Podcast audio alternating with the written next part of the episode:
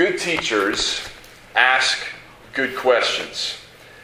Jesus was certainly more than a good teacher. He was the Son of God. He was God in the flesh. But Jesus was not less than a good teacher, indeed a great teacher. And as a great teacher, Jesus asked some of the greatest, some of the most significant questions that have ever been asked. And among the most important questions that Jesus ever asked was this one. Who do you say that I am? Lots of people during Jesus' life and ministry had opinions and theories about who Jesus was. Some of them got pretty close, but most of them were in one way or another wide of the mark. And still today, many people have opinions and theories about who Jesus is and why Jesus came and what Jesus accomplished. And again, many of them miss the mark one way or another. But Jesus was not content just to know what people around him in sort of the wider crowds thought about him. He asked the disciples about that. Who are people saying that I am? He wanted to know what his disciples thought about who he was. And so he asked them point blank, who do you say that I am? And that was a question not just for his disciples, but for each one of us. Indeed, for each person on the planet. Who do you say that Jesus is? As we make our way through the Apostles' Creed on Sunday mornings as sort of our outline for talking about the major doctrines of Scripture, those things that all Christians believe. What we saw last week in Ephesians 4 is called the faith, and we're supposed to be aiming for the unity of the faith, that is unity among those core doctrines, those fundamental truths that all Christians agree on. We're going to start this morning where the Apostles' Creed starts, and that is with I believe, or we believe. What is it that we, not only what is it that we believe, but the importance of being able to say, this is what I believe. This is what we believe. Saying aloud, confessing our faith. That's where we're going to start this morning. We're going to look first at Jesus' life and ministry briefly, and how who he was and what he did raised important questions that require an answer. Then we're going to see second how Jesus didn't just raise those questions by his life and ministry, but he impressed upon his followers the importance of them answering those questions. The necessity, in fact, of them answering those questions, and the necessity for us of answering those questions. And then finally, we're going to see how the Scriptures over and over and over not only model for us, but also instruct us in the way we should confess our faith, the way we should speak aloud what it is that we believe. So we're going to be in a lot of different passages of Scripture this morning. Normally we're in just one place and we're going book by book, but today there's going to be a lot of passages of Scripture. You probably won't be able to turn to them. You might just want to jot them down if you're taking notes. We're going to be kind of all over the Gospels and all over the New Testament, really.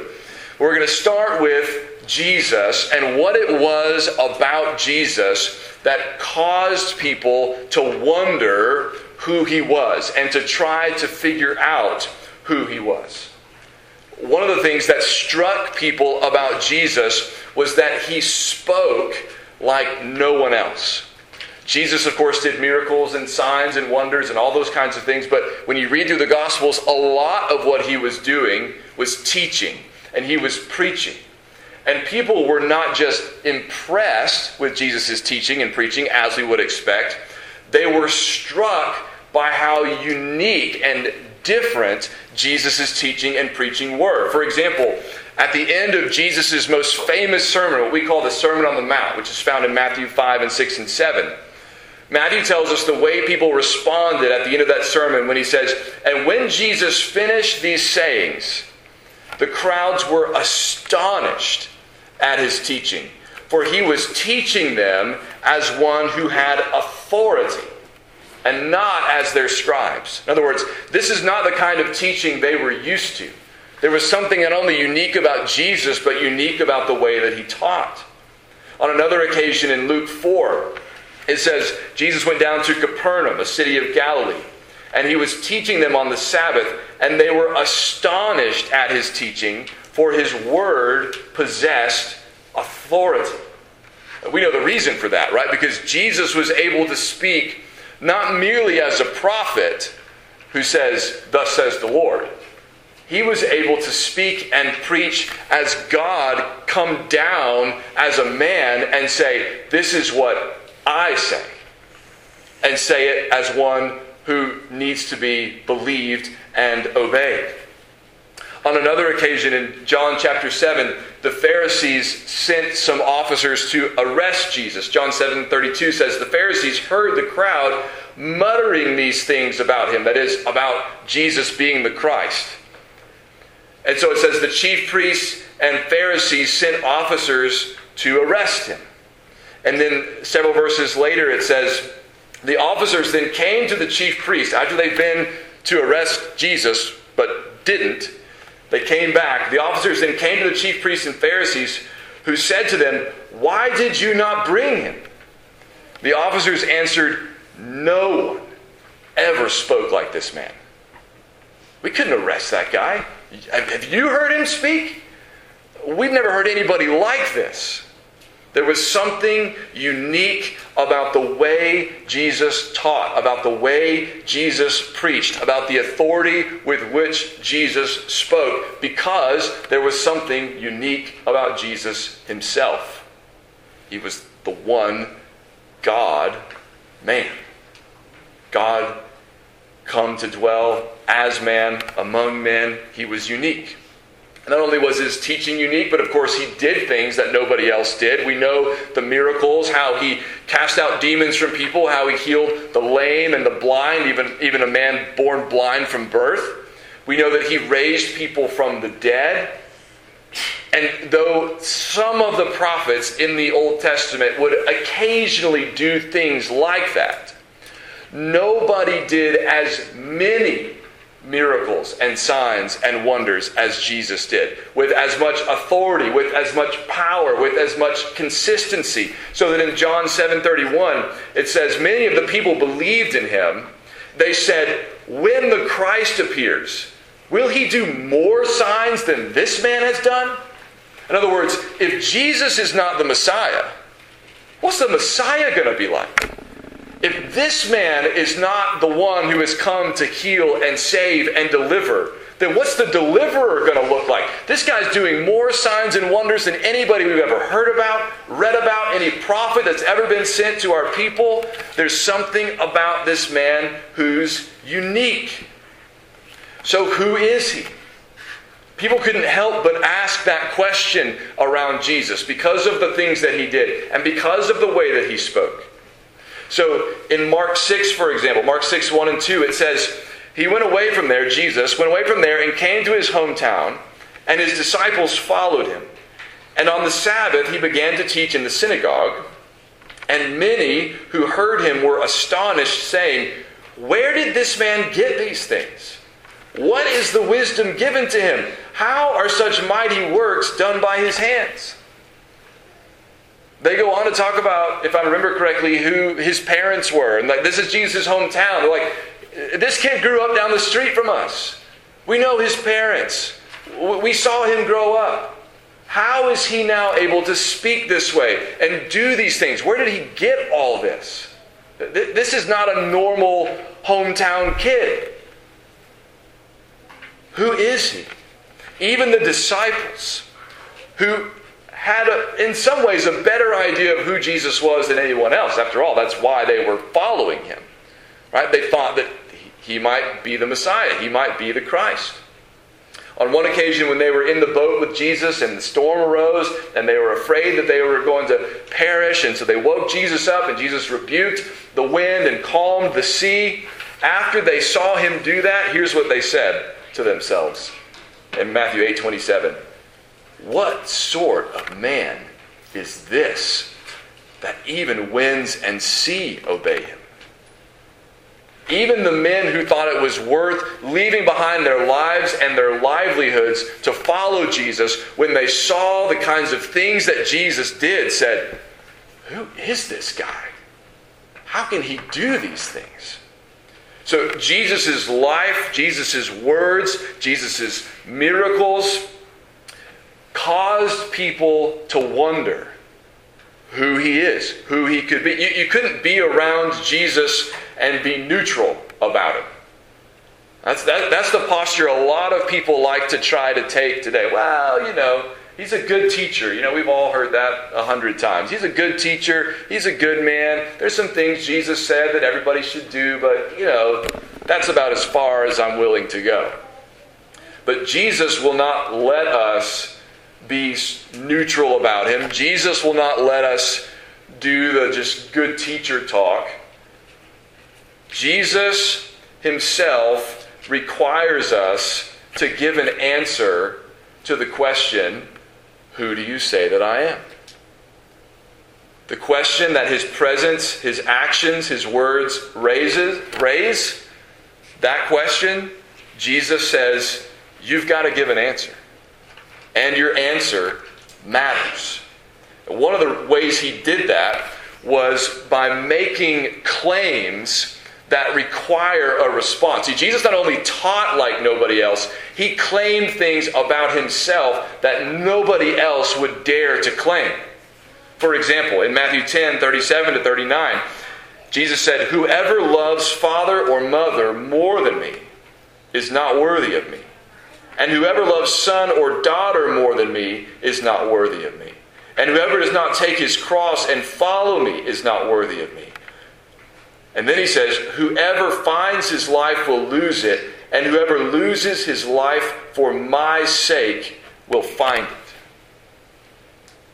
What sort of person can claim higher love, higher allegiance than what you owe to your family? Who can say, here's where you'll find your life, losing it for me? I mean, we can think of some crazy people from history who might say things like that. Right? Some maniacal dictators and self-obsessed rulers and things like that. But not anybody we would listen to.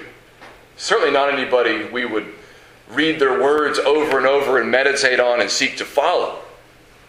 Jesus, we know, is not like those men.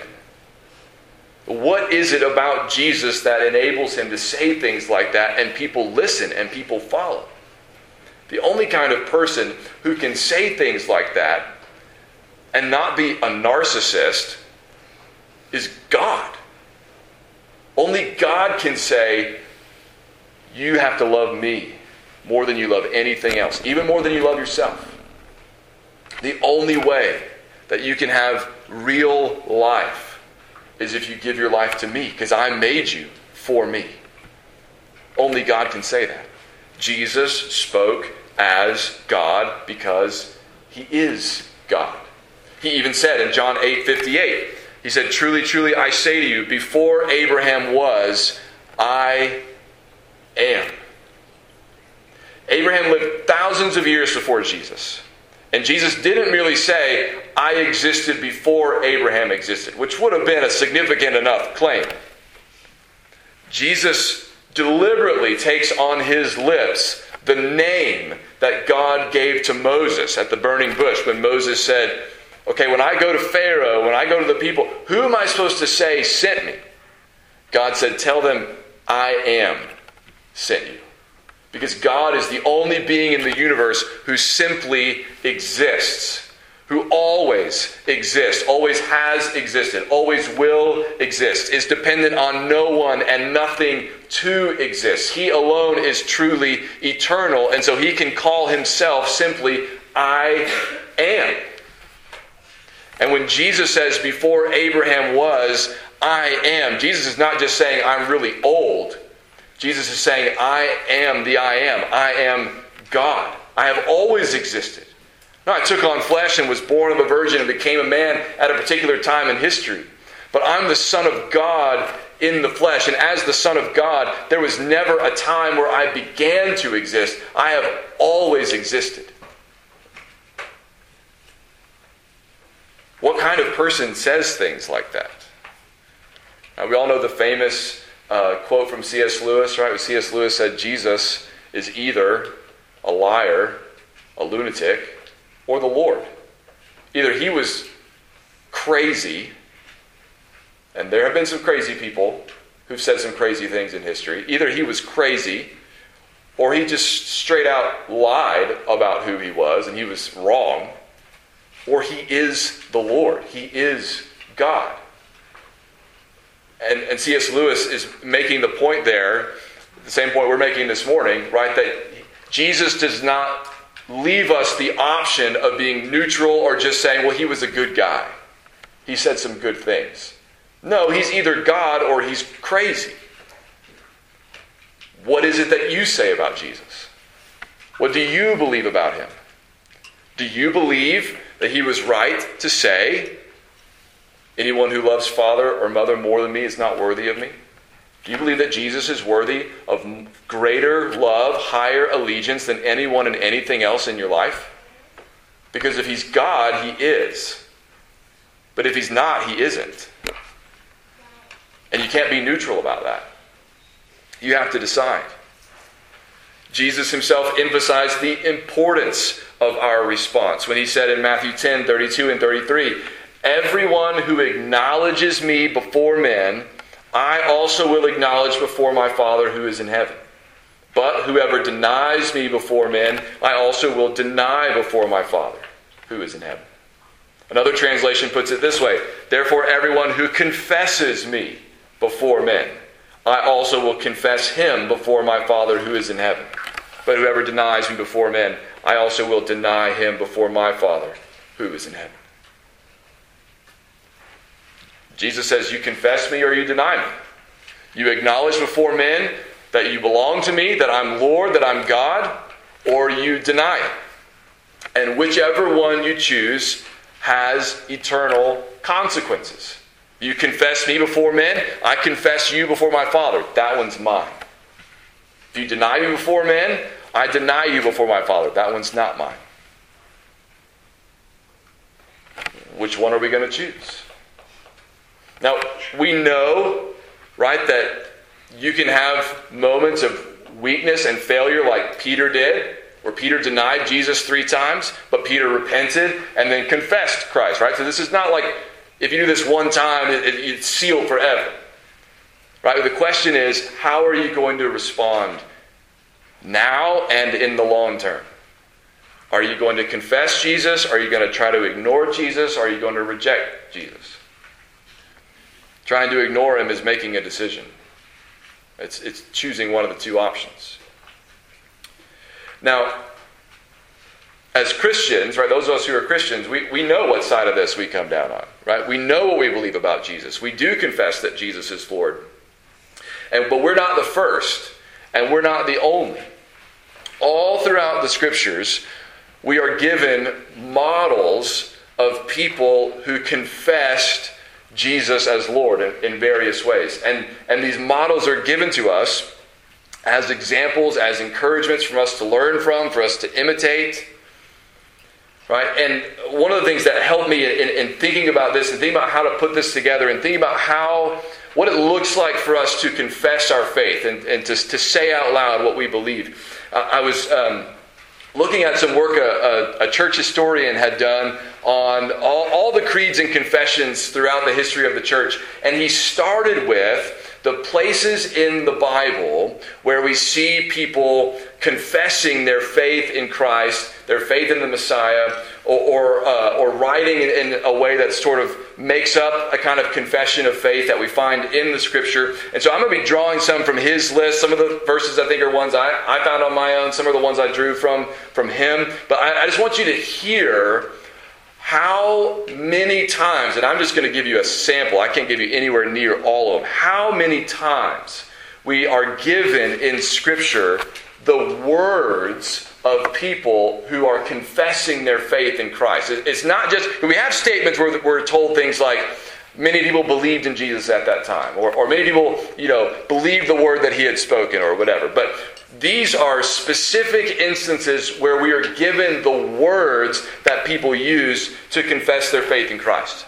For example, in the beginning of the Gospel of John, when John the Baptist is preparing the way for Jesus, it says that John said, "Behold, the Lamb of God who takes away the sin of the world. This is he of whom I said, after me comes a man who ranks before me, because he was before me."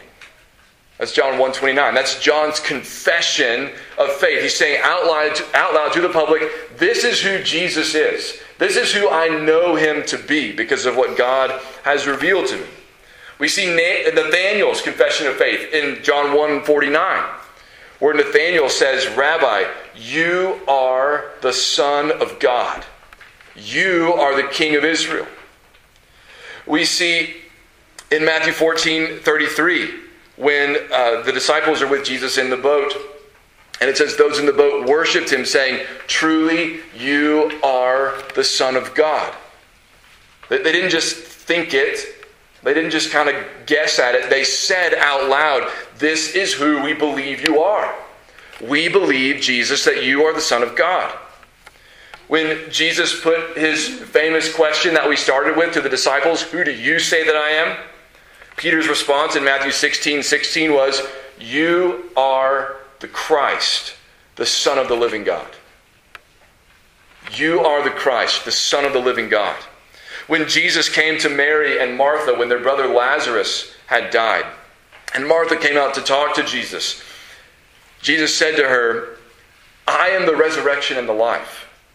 Whoever believes in me, though he die, yet shall he live. And everyone who lives and believes in me shall never die." And then here's one of Jesus' questions: "Do you believe this?" And Martha said, "Yes, Lord. I believe that you are the Christ, the Son of God, who is coming into the world." She didn't just say, we could have just been given her yes. Yes, I believe that. But we're given her full confession. "Yes, Lord, I believe that you are the Christ, the Son of God, who is coming into the world."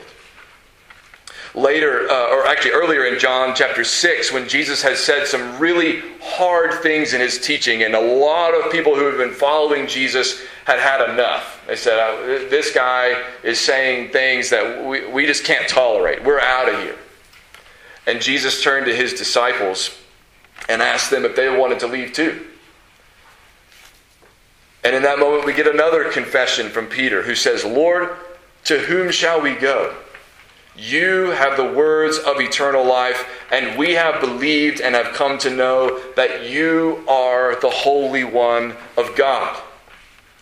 In John 16:29 and 30, his disciples said, "Now you are speaking plainly and not using figurative speech. Now we know that you know all things and do not need anyone to question you. This is why we believe that you came from God."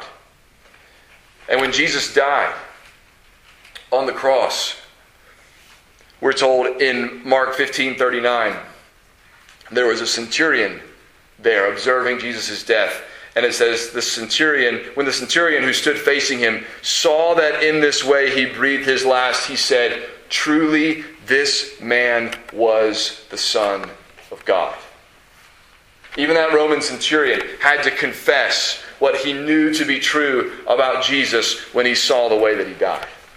And perhaps the most famous confession anywhere in the Gospels is the confession of Thomas.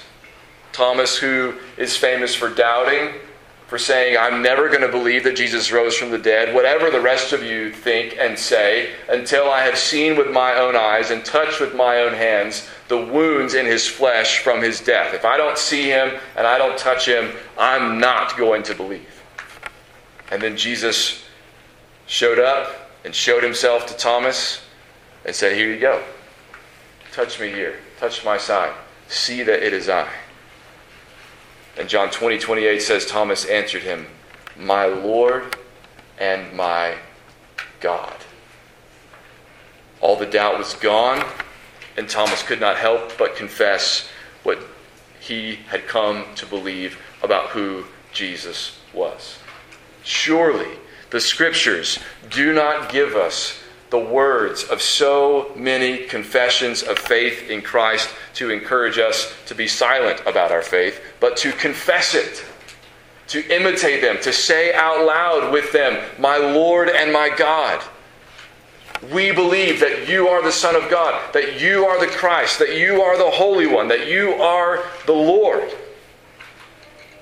And the rest of the New Testament does not leave it there with those confessions of faith in Christ, but also instructs us that confession is essential for us if we trust Jesus, if we believe in Jesus, if we belong to Jesus.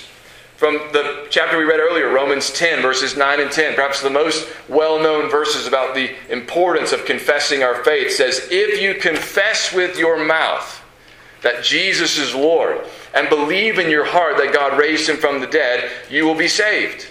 For with the heart one believes and is justified, and with the mouth one confesses and is saved."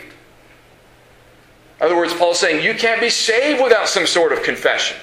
You can't be saved without being willing to say, "Jesus is Lord. I believe God raised Jesus from the dead. I believe that Jesus died for sinners." We must be willing to confess our faith, and not just to mouth words, right? But to mean it.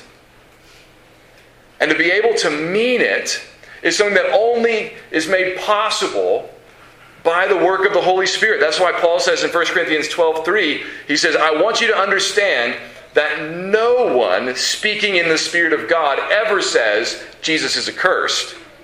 And no one can say, 'Jesus is Lord,' except in the Holy Spirit." Now, that doesn't mean that you can't say the words, "Jesus is Lord," without being a Christian, without having the Holy Spirit. But it means you can't say them and mean it without the Holy Spirit having worked in you to come to believe it, unless you've been born again. It is a supernatural thing to be able to say from the heart, "I believe Jesus is Lord. I believe Jesus is God." That's the core confession of every Christian. It's what we confess when we believe and are saved. It's what the Holy Spirit enables us to say. And it's the confession that we hold on to throughout our Christian life. For example, Hebrews 10:23 says, "Let us hold fast the confession of our hope without wavering, for he who promised is faithful." We have a hope in Christ for the future because of what Christ has done for us in the past. And he says you got to hold on to that confession of your hope, of eternal life, of resurrection, of seeing Jesus face to face.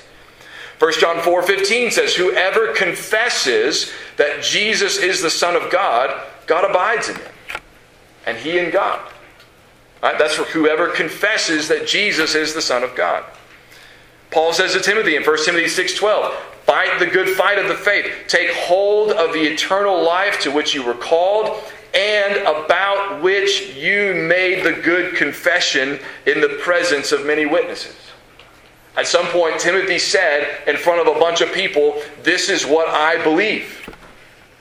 This is what I confess. These are the truths that I hold to." And not only do we have passages like that, but we also have passages that sound like they could be confessions of faith. In fact, some scholars think that some portions of the New Testament were actually confessions in use in the church before they were used in the letters of the New Testament. Right? Whether they were or weren't is something probably nobody will ever know for certain. But it's significant that when you hear them, you think, I can imagine Christians in the first century gathering in their homes as a church and saying these things aloud, because these words have the simplicity, the brevity, the clarity, the poetic feel that a good confession of our faith always has. For example, 1 Timothy 3:16, Paul says, "Great indeed, we confess, is the mystery of godliness. He was manifested in the flesh, vindicated by the Spirit, seen by angels, proclaimed among the nations, believed on in the world, taken up in glory."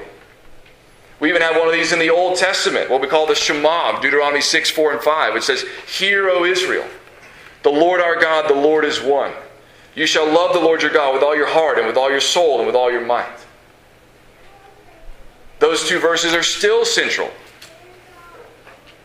to Jewish confession today. How do you say back to God, we've heard what you said and we believe? When God says, hear, O Israel, the Lord our God, the Lord is one. How do you tell him you've heard? You say it back. Yes, Lord. We believe that you are Lord and that you are one. Paul, some scholars think, sort of modified that in 1 Corinthians chapter 8, verse 6, and expanded it with the coming of Christ, right, where he says, yet for us there is one God, the Father, from whom are all things and for whom we exist, and one Lord, Jesus Christ, through whom are all things and through whom we exist. One of my favorites, a passage I go back to over and over and over again, is 1 Corinthians 15, 3 and 4, where it says, for I delivered to you as of first importance what I also received, that Christ died for our sins in accordance with the Scriptures, that he was buried, that he was raised on the third day in accordance with the Scriptures. There you not only have that rhythmic quality that comes with confessions that have been developed to enable people to say aloud together, this is what we believe, but you have Paul reminding them, look, I didn't make this up. This was delivered to me, and I handed it on to you. We're passing this down. This is what we all affirm.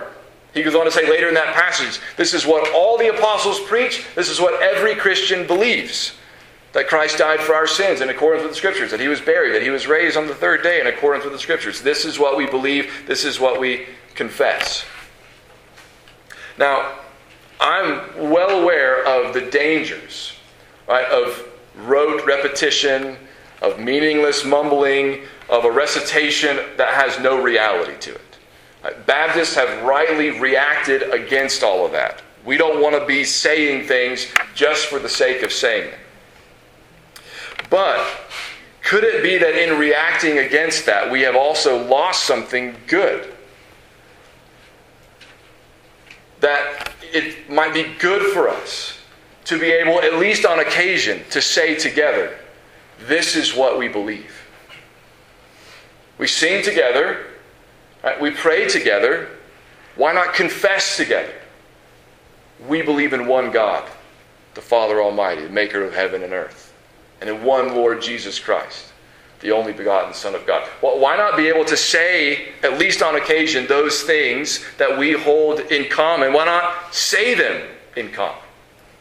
I mean, when we're reading the Scriptures, don't you want to say sometimes with Thomas, my Lord and my God, with Peter, you are the Christ, the Son of the living God, with Martha, yes, Lord, I believe that you are the Christ, the Son of God who's coming into the world. With the Jews, there is one Lord, right? Hear, O Israel, the Lord our God, the Lord is one. And don't we want to say that together sometimes? Isn't it encouraging to be in a room full of people who can all say at one moment, we believe that Jesus is Lord? I mean, the Scriptures require us to confess our faith individually at a minimum. Jesus says you have to confess him before men. Paul says it's by confessing and believing. You can't separate the two. Right? You can't just say the words. That's not enough. You have to believe it too. Your heart has to be involved. But Paul says it's both. You believe in your heart and you confess with your mouth. When you divorce those two, that's when you get into trouble. And you can land on either side of that divide and be in trouble. You have to confess and you have to believe. The Scriptures give that as an imperative, that individually at least we have to believe or we have to confess. Why not corporately? Confess together. This is what we believe. That same scholar who listed all those passages, right, from the Scriptures that model for us and instruct us about confessing our faith. Here's the way he put it. What's the relationship between the Bible and something like the Apostles' Creed? The Apostles' Creed is not the Bible. It's not inspired. It was written by men. It's not the Word of God. So what's it for? What does it do? Why do we have it at all? Here's what he says. The Bible is the Word of God to man. The creed is man's answer to God. God says, "Hear, O Israel, the Lord our God, the Lord is one." And Israel says, "We heard you, and we believe the Lord our God, the Lord is one." So we're going to say it back to you. We're going to repeat it.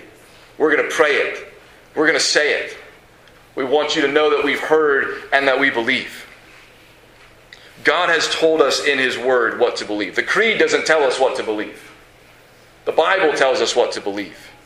The creed is how we say to God, "We believe what you said." And this is the best way that we know to say it together. Let's pray.